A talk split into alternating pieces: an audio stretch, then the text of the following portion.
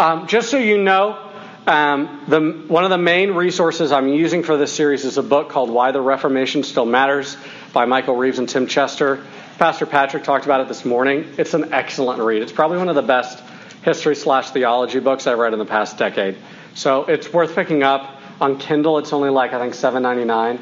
So, or if you like a hard copy, I think it's only $11.99. It's worth picking up.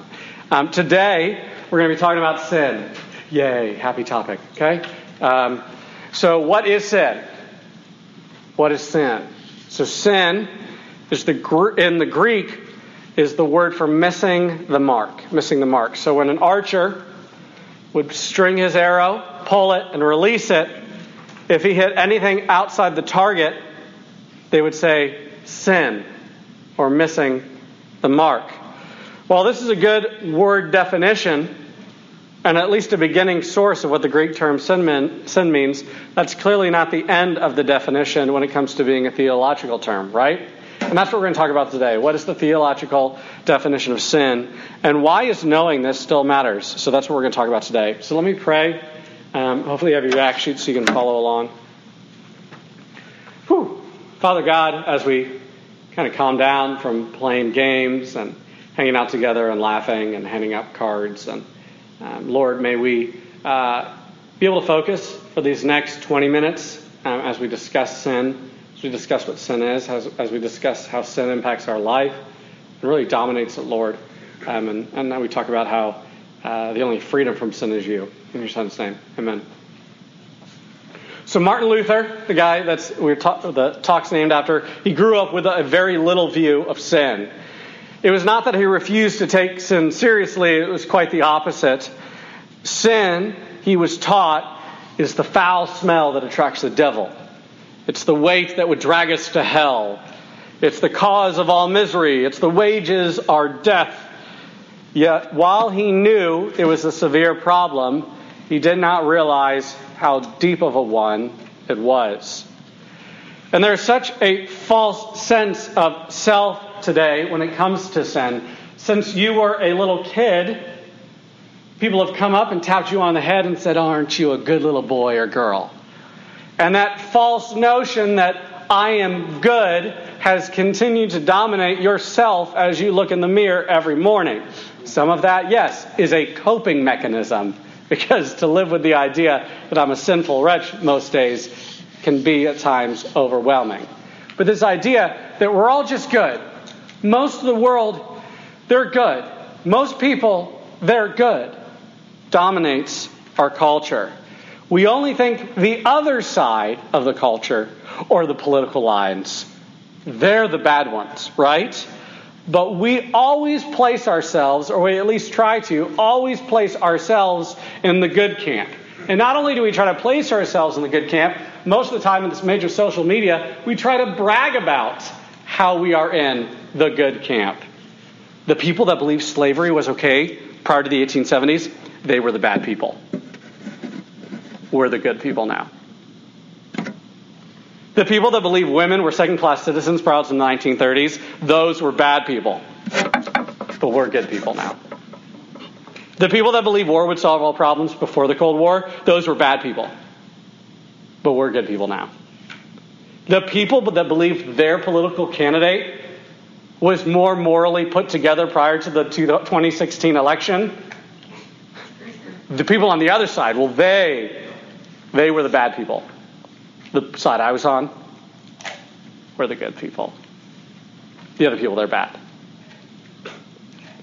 You better be on the right side of history, or people are going to look back at you and condemn you, just like we do, because we're the good people and you're the bad people. We love putting ourselves in the good camp. We love taking the moral high ground. You know?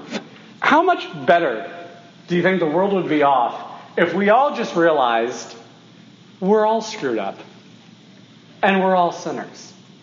How much more unified do you think it would be if we just pointed to the elephant in the room and said, ah, yes, the elephant called sin and sinner in the room is me, and you, and you, and you, and you, and you. But we don't. We ignore it.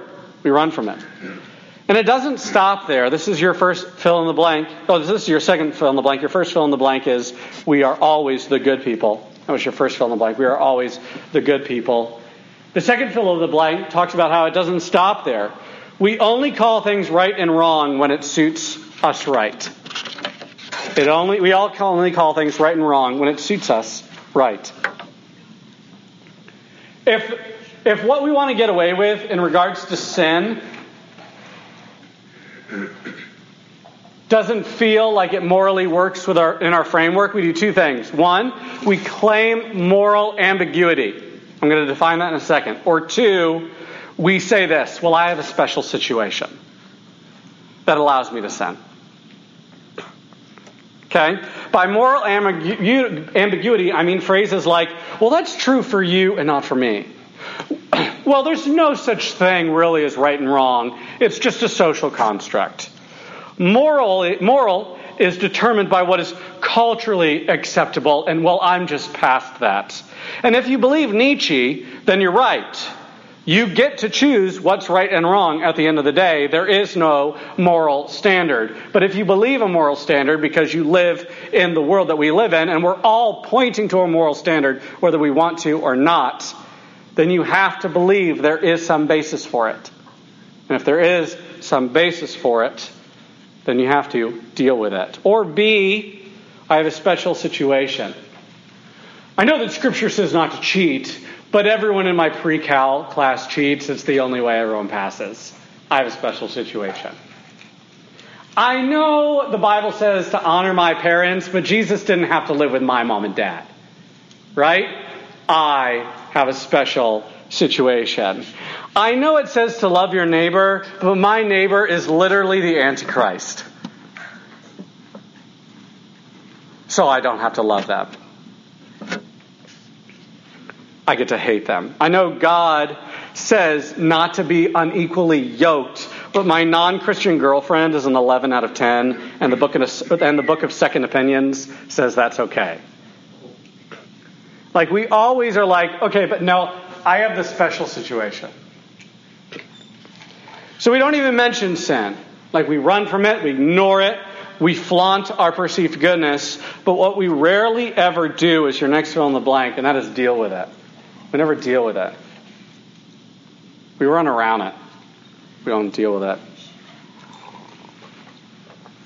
But AJ, I don't have to deal with it. Sin really isn't a big problem. I mean, I'm a pretty good person. If you're ever in a situation and someone says sin isn't a big problem, you need to simply ask the question, then why haven't you fixed it yet? Why haven't you fixed it? If sin isn't a big problem in your life, if you're not overcome by your own evil desires and wishes and wants and wills, why haven't you dealt with it? But it isn't just the disease, as Martin said. It isn't just the chain, as early Martin said. It's something harder. So let's jump to another idea. How do we become righteous? How do we become the person who is holy and does not sin? Guys, try to try to focus. How do we overcome sin? If you remember last week we talked about the difference between being a sinner and sin being a disease, a state of a being versus a weakness, the idea of a hospital versus a, law room. Okay? The medieval culture viewed becoming righteous or holy or good as steps along a path. According to the Greek philosopher Aristotle, we become righteous by doing righteous deeds, he had claimed, or we become just by doing just acts. That's how we do it. We do righteous deeds to become righteous.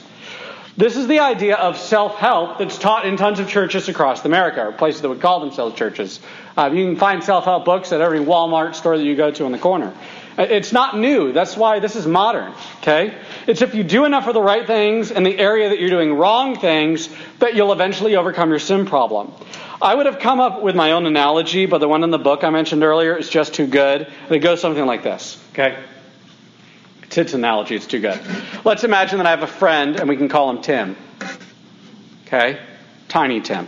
And let's say that this entirely fictional character has one serious character flaw and that I have patiently put up with as his friend, and that is, is that he hates grannies. He hates grannies. Whatever he sees a granny, strange ache wells up inside of him to shove under the. He just wants to shove her under the nearest passing juggernaut. Now, as his friend, of course, I want to help him. Here is the advice I would give him if I were going to use the Aristotelian method. Tim, I would say, you become a granny lover by doing granny loving deeds. So if you will help 10 grannies safely cross the street every day for one month, then you'll rid yourself of that rather unsociable phobia of yours. Of course, it would be risky advice to give to him. So much contact with sweet senior citizens might simply aggravate the condition. He might do more harm than good. In fact, this is just how Luther found it, though without grannies. For years, he lived by the maxim we become righteous by doing righteous deeds. And as a monk, he desperately wanted uh, all the righteous deeds he could imagine fasting, praying, pilgrimage, monkery. What he slowly came to realize was the dream of becoming truly righteous by such a simple change of behavior was just that an elusive dream. All that is is an elusive dream. Holding its reward just ever out of reach. It's constantly promised righteousness without ever delivering it, all the time exacting a heavier and heavier behavioral demand. In other words, this is your next fill in the blank dangling the hope of being righteous before him, Luther, while repeatedly giving him more deeds to do, it gradually enslaved him. It gradually enslaved him. And I think this is one side of the coin. For some, there is the bitterness that I can't overcome sin. And it's sinning again and getting in that pet sin again and going, oh, why is this own me? And then for some of you, it's the other side of the coin, which is equally as horrifying, and that is that of the Pharisee, which you wake up every morning and you go throughout your day and you think, ah, I have done it. I have overcome sin. There are two terrifying things this Halloween season. Three, if you include any kid dressed as Pennywise from the It movie. But two things that are terrifying this Halloween season. One is the person that is burdened by sin and doesn't realize that he can get rid of it. And the other equally terrifying person is the person that believes they are righteous. One is blind, and the other one is imprisoned.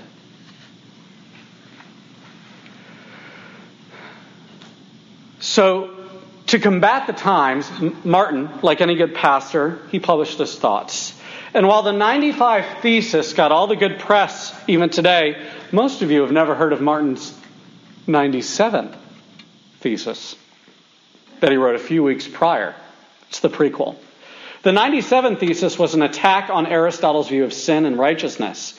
In it, Martin clears up the problem with sin. And this is what he says, it's your next fill in the blank. We do not become righteous by doing righteous deeds, but having been made righteous we do righteous deeds. We do not become righteous by doing righteous deeds, but having been made righteous, we do righteous deeds. It's the 500 year old version of the statement I say over and over and over and over again. There's a difference between loving your dad because you want your dad to say, I love you, and loving your dad because you already know he does. I mean, there's a difference between mowing the lawn so that your dad will say, I love you, and mowing the lawn because you know your dad already does. That's like the 500 year old version right there. Uh, what are you working for? What, what's the reason, the purpose of your work, your deeds? You see, our sin is a deep problem, so deep that you cannot reach in to fix it. Look, it's like a repair job on a large car, right? Sometimes you have to drop the mount to reach the problem in the engine, except you can't do it. You need someone with the tools to do it. Christ is the only one who has the tools to fix your sin issue. To continue the car analogy, our sin issue is that we run on gasoline, and Christ drops the mount and changes us to run on electricity. Like, we're not even running on the same system. That's why he calls all our righteous deeds filthy rags, because they're covered in oil and gas. And our wills to do what's right are, are different. Our motives are not to serve God if we are outside of God. And we begin to hate sin, not crave it when we run on this new system.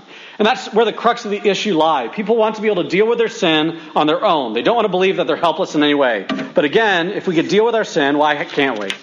The great theologian uh, Erasmus, who translated the New Testament to Greek and made it available via the printing press, took issue with Martin's view of sin. He did not, did not like the idea that we were enslaved to sin. So in 1524, Erasmus wrote on the freedom of the will, arguing that sin is not something that affects us so deeply and powerfully that it actually enslaves us. We can never earn our true merit before God, Erasmus admitted, but God is prepared to take our good intentions and so treat our attempts as better than they really are and so worthy of our merit. I hate to break it to you, Erasmus, the road to hell is littered with good intentions. It is as if God takes the molehills of our righteousness and treats them as mountains. No, He doesn't. He takes our sin, which is a bunch of pits, not molehills, and does not treat them as mountains. He treats them as pits. But if Luther was right, then in ourselves we can produce no righteousness to count towards our salvation. What credit can anyone have with God? That's the point, Erasmus. Nothing. You can have no credit before a holy God. With this argument, Erasmus seems to have entirely missed Luther's answer that we who have no righteousness of our own can have righteousness of Christ credited to us. It's not ours, it's Christ's righteousness is credited.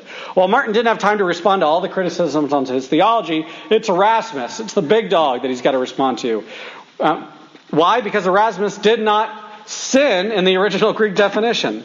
Um, Erasmus had hit the target, the center of the things that all evolved around, this idea of we're enslaved to it that we cannot do good.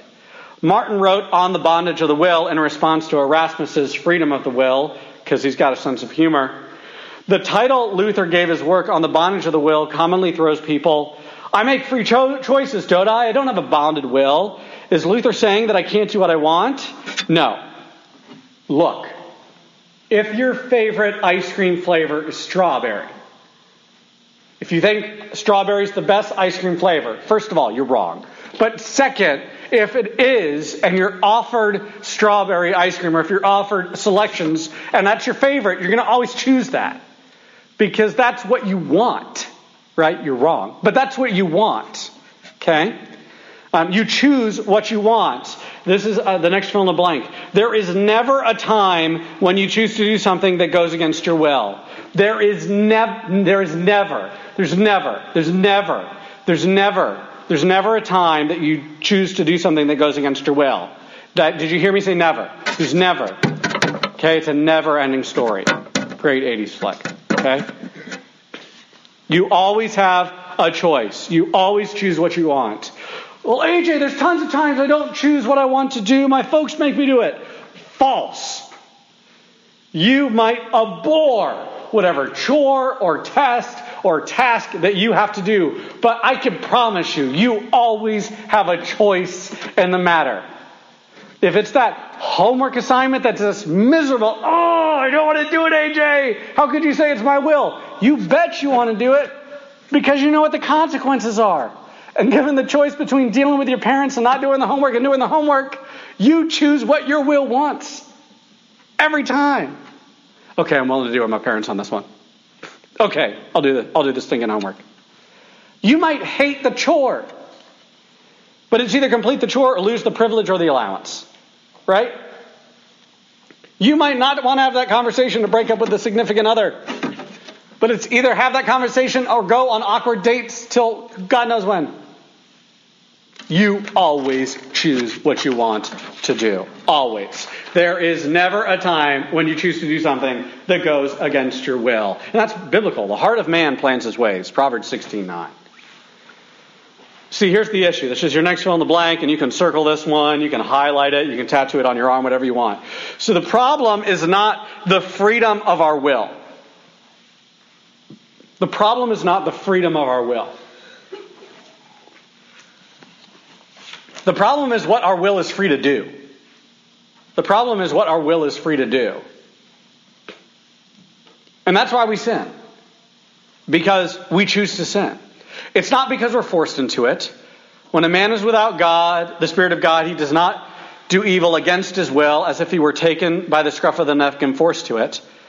But nor is it like you're not sitting there naturally weighing the odds. Okay, I can do good, I can do evil. No, you just do it. Okay? You don't do it because it's sensible.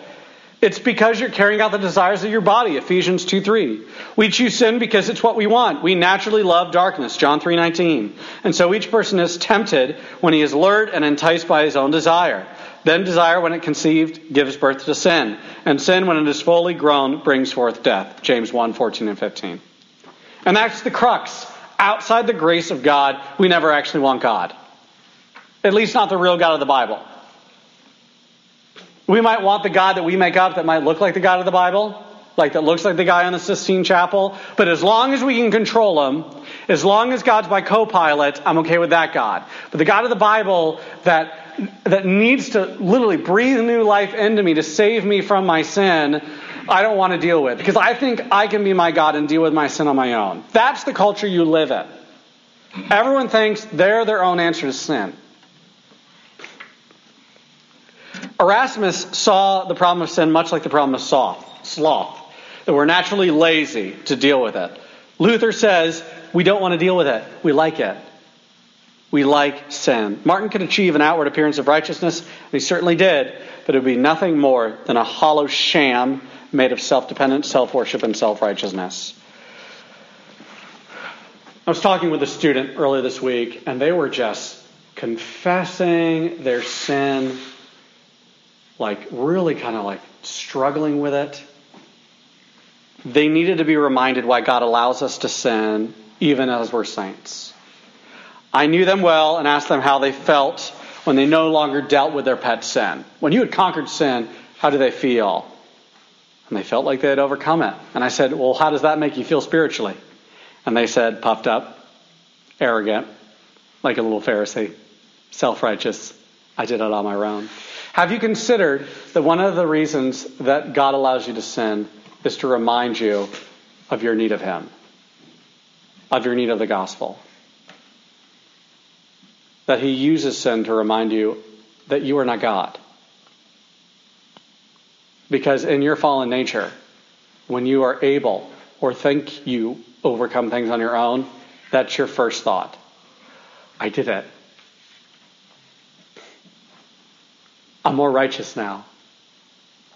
I've arrived. Look, we need radical change and radical help, and that's exactly what Luther shows us. That's why God made us a new creation. He doesn't just help us fight sin, even though that is the power of the cross, but He changes our desire towards sin. We are, see our sin now as something to detest instead of something to enjoy. So even as we're in the midst of our sin, now that we're new creations, we see it as sin instead of that toy that we pull out in the corner and play with occasionally. Lastly, it changes our relationship with God. It changes our relationship with God. Look, if sin is just something to be fought, then we just need to follow a set of rules, right? But the Bible isn't just a set of rules. God just didn't give us like a bunch of rules up on a wall and that's what we're supposed to do. The Bible is not a rule book. Behavior and character were, what mattered to Erasmus and were what mattered to the medieval church. A relationship with God does not feature in Erasmus's 22 rules for the Christian soldier. Think about that. A relationship with God does not feature into Erasmus's 22 Rules of the Christian Soldier. For Luther, on the other hand, the church is more like a family. And this is your last fill in the blank. Knowing God the Father is what matters above all. Knowing God the Father is what matters above all. Now the Word of God is no longer a rule book, but the living Word that brings us life and helps us know the Father.